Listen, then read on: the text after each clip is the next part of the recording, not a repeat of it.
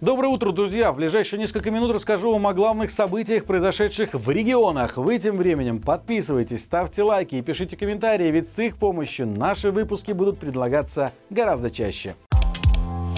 Из Беларуси на Донбасс за неделю отправили пять эшелонов с российскими солдатами и военной техникой. двадцать восьмого февраля и первого марта со станции Слоним в направлении Донецкой области Украины вышло два состава с техникой и обученным контингентом. Первый поезд отправился в Ростовскую область, а затем локомотивами он будет доставлен до станции в оккупированном России Иловайске. В этом эшелоне сорок шесть вагонов платформ с боевой техникой и два пассажирских вагона, в которых находится около ста человек. Второй эшелон также изначально двигается в Ростовскую область. В нем тридцать восемь вагонов, два из которых пассажирские. Несколькими днями ранее пятьдесят один вагон был отправлен из Беларуси на станцию Матвеев-Курган. А двадцать шестого февраля эшелон с российской военной техникой и военнослужащими, прошедшими подготовку в Беларуси, выехал из Слонима под Ростов. Состоит он из сорок шесть вагонов с колесной и гусеничной техникой. Президент и премьер Литвы поддержали идею полного запрета железнодорожного транзита белорусских грузов. На окончательное решение остается за литовскими железными дорогами. Дело в том, что в первую очередь это коммерческая организация, хоть и управляемая государством. Поэтому решения, влияющие на финансовую выгоду предприятия, остаются за его менеджерами. Но по мнению Гитанаса Науседы, перевозки можно прекратить в любой момент и больше не думать о том, как контролировать процесс соблюдения западных санкций в отношении грузов. И чем раньше Если будет принято такое решение, тем быстрее будут найдены альтернативные рынки. Напомним, предпосылкой для полного отказа от грузов из Беларуси и России может стать невозможность действенного контроля за перевозкой товаров, включенных в санкционный список. Например, тринадцатого января литовские службы начали расследование факта контрабанды удобрений Гродно-Азота, попавшей под санкции ЕС. По бумагам удобрения произведены на других предприятиях, но по факту в Беларуси их никто, кроме Гродно-Азота, не выпускает. В итоге в нескольких литовских компаниях прошли обыски, были задержаны двое подозреваемых и груз карбамида более чем на два миллиона евро.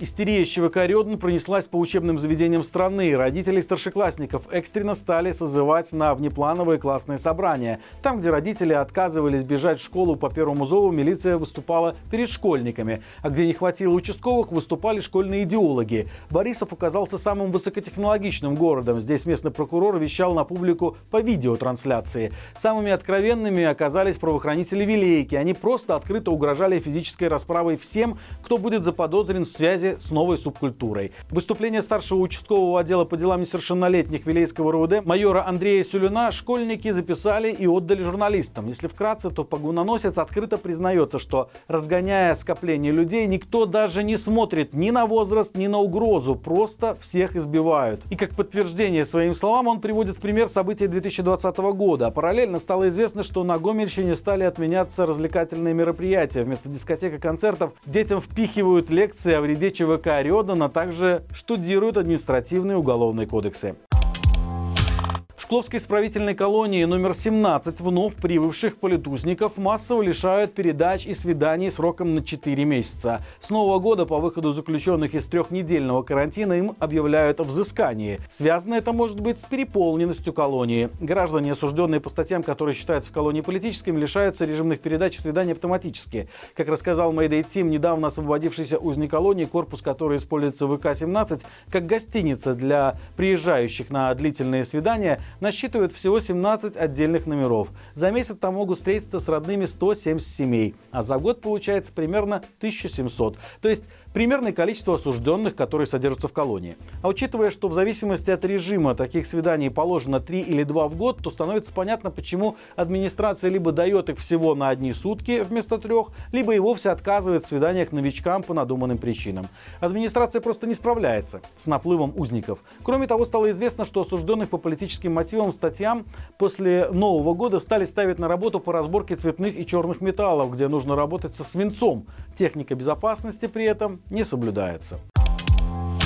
В одной из школ Чашников физкультуру полностью заменили футболом, причем никаких других видов спорта ни мальчикам, ни девочкам не преподается. Сообщается, что это пилотный проект Белорусской ассоциации футбола, и пока он коснулся лишь одно учебное заведение. Но со временем такие практики могут появиться в других школах страны. Во всяком случае, об этом на днях договорились на рабочем совещании с участием руководства федерации, тренера Министерства спорта и туризма и директоров некоторых клубов. Планируется, что таким образом получится для начала заинтересовать детей футболом, а впоследствии и улучшить детские детские и юношеские показатели в этом виде спорта. Также принято решение о создании региональных центров подготовки футболистов. Всего появится четырнадцать таких учреждений, где будут готовить спортсменов от двенадцати до пятнадцати лет. Причем для учебы детей туда будут отбирать во всех населенных пунктах Беларуси. За работой региональных центров будут следить областные федерации футбола.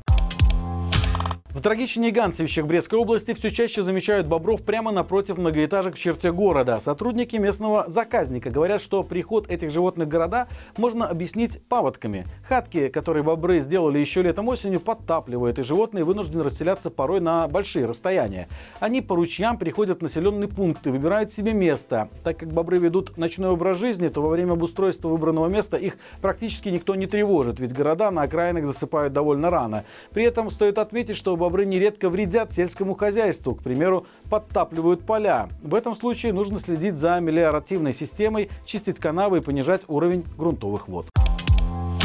В Гродненской области разрабатывается детальный план развития территории Августовского канала. Подготовлен первый документ для участка Домбровка-Черток. Здесь планируется построить фестивальную площадку с амфитеатром, развлекательным центром, объектами торговли и общественного питания, а также спортивными площадками, парковками и гостиничным комплексом летнего проживания на двести мест. У шлюза Домбровка большого благоустройства не предполагается. На въезде создадут туристический комплекс на тридцать постоянных мест с сезонным расширением до ста двадцати.